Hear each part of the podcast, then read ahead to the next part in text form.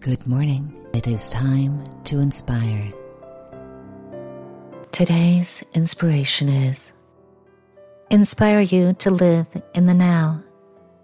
Live in the now because now is all that you have. But living in the now does not mean to act on impulse alone, whereby you make thoughtless decisions that you will regret later.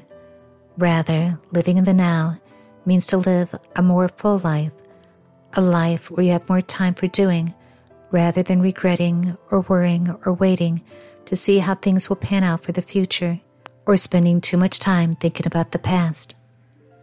And freeing yourself of this worrying about things that have not yet happened or happened in the past, both of which you have no control over and cannot change, will afford you more time to be present in the now, to be thankful of what is happening around you now, of participating in the moment more fully and consciously and confidently as your past has taught you much and has given you the opportunity to reward yourself with the present.